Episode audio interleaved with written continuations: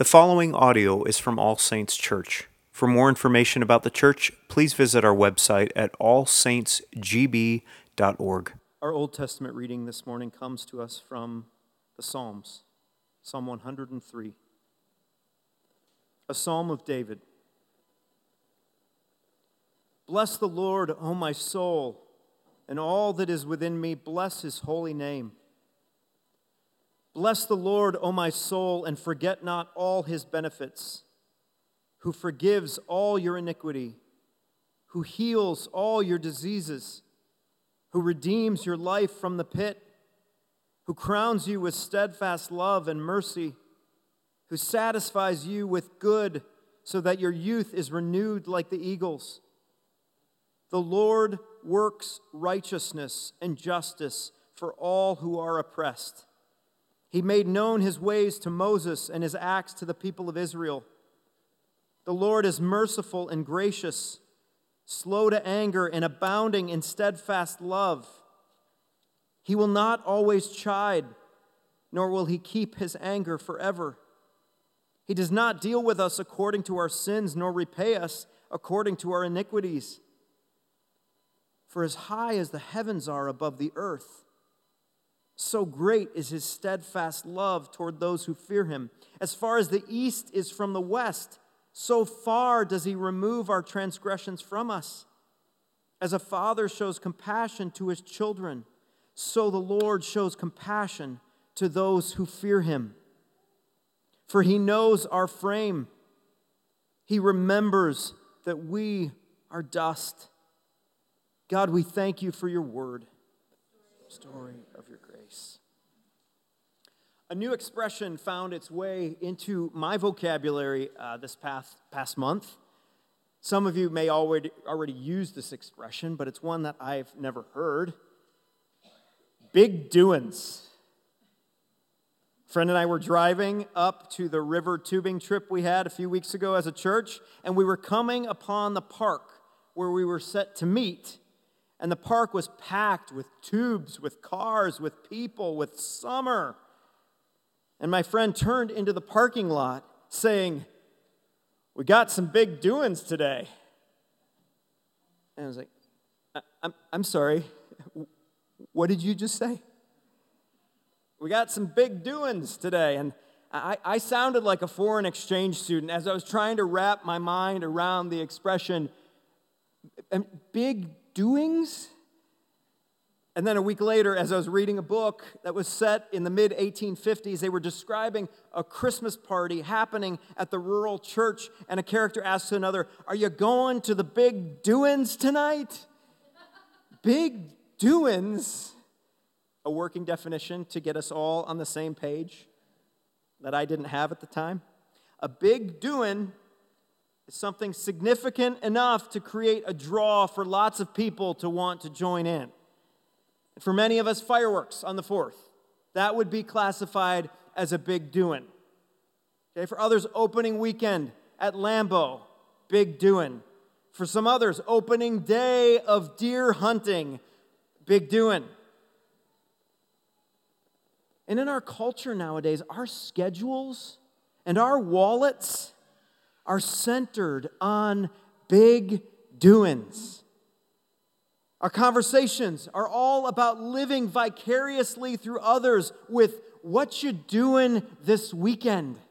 What's your big doing this weekend? The phenomenon called FOMO, the fear of missing out, is a phenomenon caused by a big doing culture. We don't want to miss out on what's happening. But I want to ask the question of us today. Any of us getting a little tired of big doings?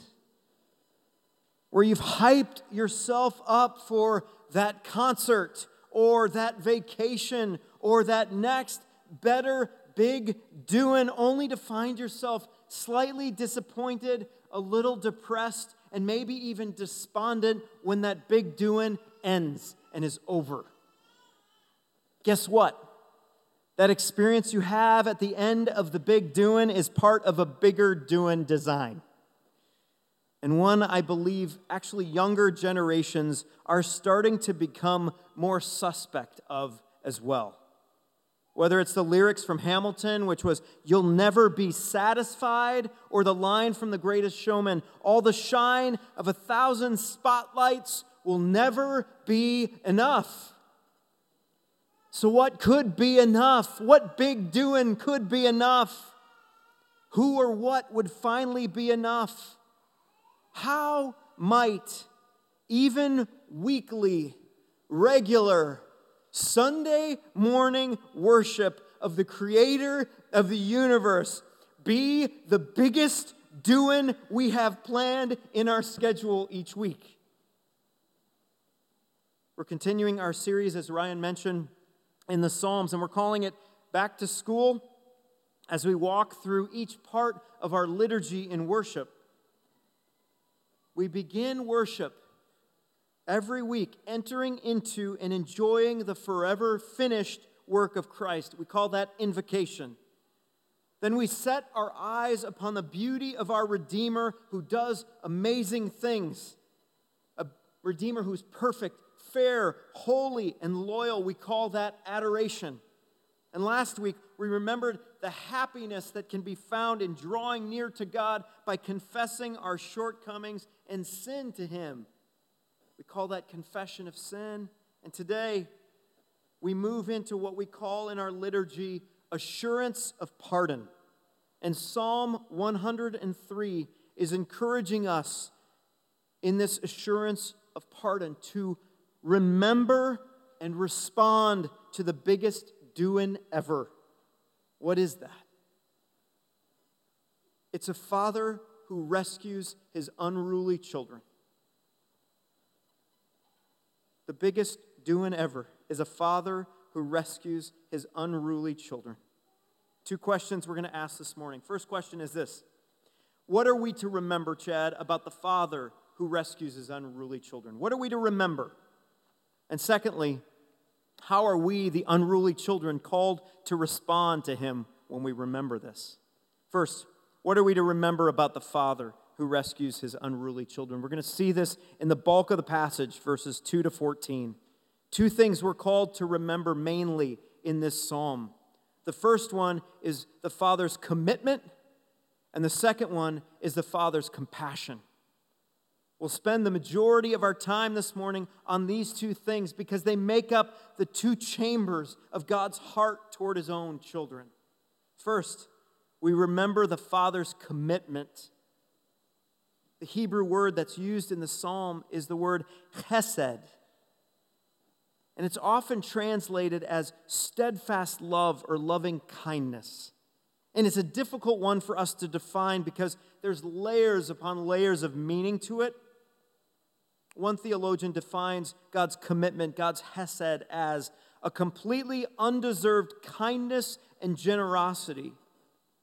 But one aspect of that definition that needs added to is this unwavering loyalty that God has toward his children.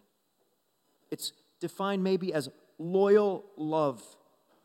And you see it throughout this psalm. Verse four describes the crown that gets put on our head, and half of it, half of that crown is loyal love.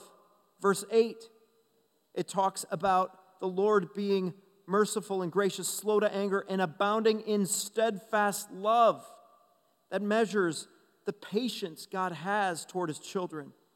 And in verse eleven, for as high as the heavens are above the earth, so great is his chesed, his steadfast love to those, those who fear him. It's the degree of love God has for his own. Chesed. My eyes were open to a fuller understanding of chesed when the doctor announced in the operating room to Bliss and myself, "It's a boy." And I became a father for the first time. The doctor held up a screaming Cadence before his two parents' eyes. And Cadence had done nothing so far in his little five-second life but open his mouth, breathe a breath, and fill the room with the sound of his crying. And my heart was overflowing with a love for this kid. He didn't know yet who we were as parents. He couldn't see us. His eyes were squinty. He couldn't say our names, but we loved him in a way we've never loved anyone before. I would do anything for this kid, and he's three seconds old. But in order to really fully appreciate this chesed that the Father has for his children, we need to view his love he has for all of us as if we were the black sheep of the family. Because the test of a commitment doesn't come when everything's going well. It's tested when the scream that Cadence made in the delivery room becomes a scream of a teenage teenager to a parent saying, "I hate you." It's tested when your kid is maybe retching over the toilet after an all-night bender. It's tested when your own flesh and blood cheats on a test, steals from your wallet, lies to your face, wishes you were dead. That's when commitment is tested. And in our sin, parents, we might respond to our kids' unruly behavior with a, "I am done with you." But the commitment of the Father God to his children never, ever, ever, ever says those words. We might look at verse nine and see the Father's anger and see the Father's discipline. He gets tough by scolding us sometimes and disciplining us. He gets angry in his response to our rebellion, but that scolding and anger, friends, is a sign of his commitment to us. And look, look what verse nine says. It's not permanent. Verse ten shows us a committed parent who doesn't bring his big guns to our rebellion. No, he doesn't do to us what we've done to him. He doesn't deal with us according to our sins. He doesn't repay us according to our iniquities. How many of us have a view of God the Father that's so opposite of what's described here in verse ten? When we sin, what do we expect of God? When we sin big, what do we expect of God? I've rejected you, God. You must want to reject me. I've sinned against you. You must want to disown me. But his chesed, his loyal love, doesn't cause him to move away or turn his back from you. It actually is the opposite. He stays put and he leans in. He moves closer. Verse eight describes him as a parent who is patient, slow to anger, means long of nose, which means he doesn't respond with an immediate slap back at us. No, he waits to dole out punishment. The Old Testament, friends, has hundreds of chapters, a thousand pages of chesed. When you read the Old Testament from the eyes of a parent, you might think, God, you are way too lenient with these people. Why doesn't he get angrier with the wrestling match that he has with Israel? Why does he keep giving them these second, third, thousand chances? Because chesed is a commitment to wait to dole out punishment. Punishment that is fully deserved, that is fully executed, but it's not a punishment that goes on to us. He waits until that punishment can be put onto himself, onto his son. As verse six says, he will work righteousness and justice for all who are oppressed. He will pay for what wrong we've done. He's not the parent of today. I've heard this a lot from teachers. Parents who stand behind everything their child says or does, even if their child's actions are clearly wrong and sinful. No, that's not how the Father works. He is just and fair to dole out consequences. But his loyal, steadfast love crowns himself with the thorns and you with the jewels. Remember his commitment to you. Look at verses three to five and see all the things David wants us to remember, and he wants himself to remember. The forgiving of all your twistedness, all your iniquity. See that in verse three. With the straight edge of Jesus. The healing of all your S T Ds and D U Is with the purity and soberness of Jesus, drinking the cup of God's anger. the redeeming of your life from the stink pit of death by jumping in after you, the crowning of you, putting on his steadfast love, his commitment. I, you're mine, you're mine, what we did in this baptism. You're mine, Eliza. You're mine, Chad. And after crowning, the satisfying us with the reward of a best life that's going to come later, a perfect life where you're going to be a child again, where you're never again going to be zapped of energy. He satisfies you with good things. I want to ask us this question in application this morning to this commitment. How is the Lord asking you to remember the big doing of his commitment to you, unruly one? Verse eleven is asking you to measure. Measure the stretch from the heavens to the earth. For as high as the heavens are above the earth, so great is his commitment toward those who fear him. Let's measure that for a second. Let's say that's from earth to the sun. Do you know how far that is? That's ninety-two point nine million miles. It's his commitment to you. Let's go a bit further. Earth to heavens. How far is the earth from the edge of the Milky Way galaxy? What we can see. nine hundred fifty thousand light years, which each light year is six million miles. six million times nine hundred fifty thousand. That's his commitment to those who fear him, to those who submit to him as a holy God. So when you fail, which I live my life many times so keenly aware of my failures, remember the greatness of his commitment to you. It makes the assurance nothing can separate you from the love of God that is in Christ Jesus so secure when you think of that distance of his commitment.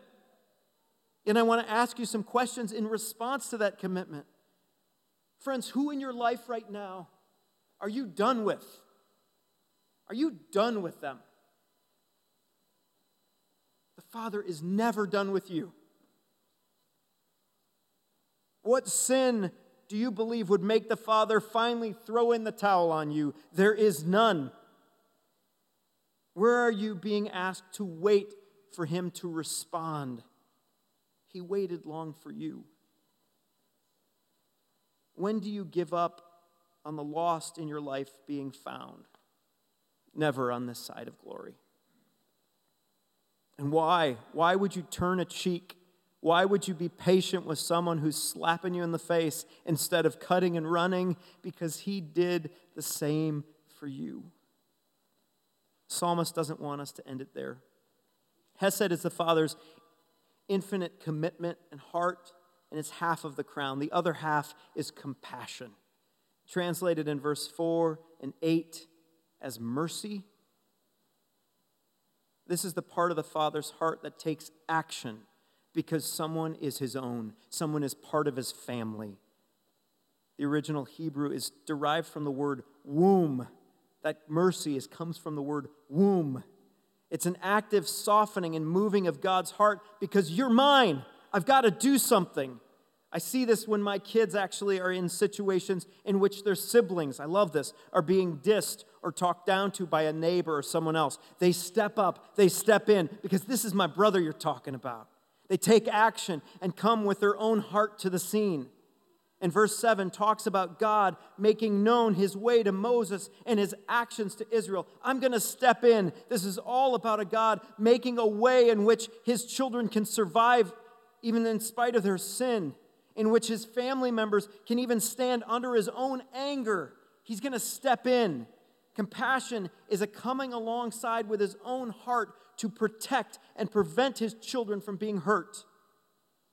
And verse thirteen brings a comparison that I'm sure the Hebrews would read it and think that was rather gutsy to say. It says, "As a father has compassion on his children, so the Lord has compassion on those who fear him." They never thought of the Lord in light of a father. Friends, that was too intimate. God was too holy to be feared. But the Lord uses this softer metaphor of a father to remind them of his tenderness toward them. something that they fought throughout their history to believe. In their minds, God, a holy God, could never stoop so low. But in the picture of a father showing compassion on a little child, we see the Lord's relationship to his people is much more tender than they originally believed. In ministry and in life, friends, there is nothing more tragic to us than the death of a child, right? When we hear news of a parent finding their three-year-old motionless in a pool, or a fourth grader that's been overrun by a car, our hearts ache for the gut-tearing pain that a parent must be experiencing when that happens. That gut-wrenching pain, friends, is a window into God's compassion and mercy. I've heard grieving parents who've lost children, including my brother who lost his three-week-old son, say, say themselves out of their own mouths, how I wish I could trade my life for their child's life. I'd do it in a heartbeat. If I could jump in that pool and drown myself in order that my baby could live, I would do it. That's compassion. That's mercy. It's active. It's substitutionary. It's so achingly strong. I remember on vacation several years ago when Cadence was about two, he, without caution or concern, thinking he had a floaty on, just went to the deep end of the pool and jumped in. And my wife had eyes on him on the other side of the pool, but as soon as he jumped, what did she do? Her compassion kicked into full gear. She went in without a beat with her clothes on. And if you know Bliss, she don't like cold pools. But she didn't care. That was her boy, who without her intervening would have returned to the dust, to the pit, to the grave. Friends, this is the Father's response to you. The pit of the dead, verse four reminds us, was stepped into as Christ pulls his Father's own out of the water. Every leper, every diseased and dying person, Jesus healed, was granted this forgiveness, this new life. As Jesus touched the disease, he was taking on the disease. As Jesus said, you're forgiven of your crime, that guilty verdict was then put over his head. This is God's compassion for you. As verse eleven measures God's commitment, verse twelve measures his compassion. As far as the east is from the west, so far he removes his trans- our transgressions from us. East never meets west. The cross will not allow the saint to be guilty of the sin. It is removed to never return. Yes, we do still wrestle in our flesh with sin, but when we stand under the compassion of the Father's will, the cross of Christ, as we stand under the covering of his blood, we are guiltless and we are good, rescued and made righteous. The Father's compassion knows we're helpless without him stepping in. Verse fourteen says it. He knows our makeup. He remembers that we are dust. He remembers that we are toast. So what, friends, is our response to the compassion and the commitment found in a God who would give all that he is for his own? Look at verse one. It's a command David actually speaks and preaches to himself. Soul, you need to bless the Lord. Everything that's in you, David, bless his holy name. He's saying, David, with every breath you have, David, give it back to the Lord. David, with everything that makes you who you are, kneel before your Maker. When David remembers the dealings, the big doings of the Lord, remembers the Lord's compassion and commitment for him, he knows nothing better to do than to give it back to the one who saved him. Friends, we must preach the same to our souls and to our minds and to our spirits and to our bodies. In liturgy, when we hear the words of assurance each week, sinner, you are forgiven. Slave, you are free. dead man, you are resurrected. We can smile through the wet tears of our confessed sin. Bless God. Let me bless him with all that I am. Our service, our worship service, I would hope, gets louder when we hear these assurance of pardon words. Like a great crescendo. We start the service adoring God for who he is. That's loud, I hope. But we praise God for what he's done in saving us. That's louder, I hope. The other thing that happens in our response, friends, is compassion can become the second half of our crown. As we're committed to lost causes, we also show compassion to those lost causes. We step in to offer help to those who can't help themselves. We sacrifice our time, our resources, our energy to diving in to the pool of people who are lost. But I would describe it not maybe like a pool. This might freak some of you out. I describe it more like an ice-covered lake. Dive in to that ice-covered lake. It's filled with the world's walking dead. And point them to the only hole in that ice which would make them breathe again. The hand of Christ is reaching down through that hole, pulling people out through his death and through his resurrection. And when we come into worship each week, we come remembering the biggest doing ever made possible by blessing the Lord, a compassionate and committed Father who loves his unruly children by giving up his perfect Son. Friends, the more we remember this, the more we will respond to this. Bless the Lord, O my soul. Let's pray. Father in heaven, thank you for all your benefits. And thank you for reminding us this morning of all your benefits, of how your commitment to us is beyond any commitment we could ever have. It's nine hundred fifty gazillion light years away.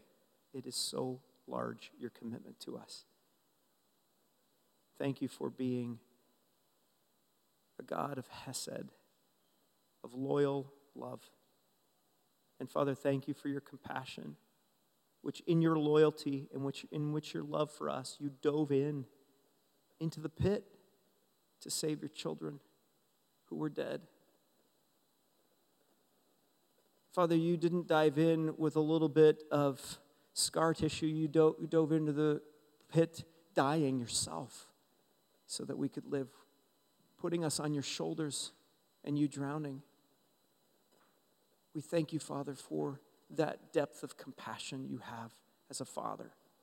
And we pray, Father, that our lives would be crowned with compassion and commitment. First off, compassion which comes from you and commitment to you. That as we walk through these doors and leave this place, people would say of us, church, that we are a people who are compassionate. We are a people who dive into pits. And that people would say of us that we are committed, no matter what the cost, to Christ. I pray, Father, that you would make that work possible. Crown us and remind us of the crown that sits upon our head in making us a compassionate and committed people. We ask this all in Jesus' name.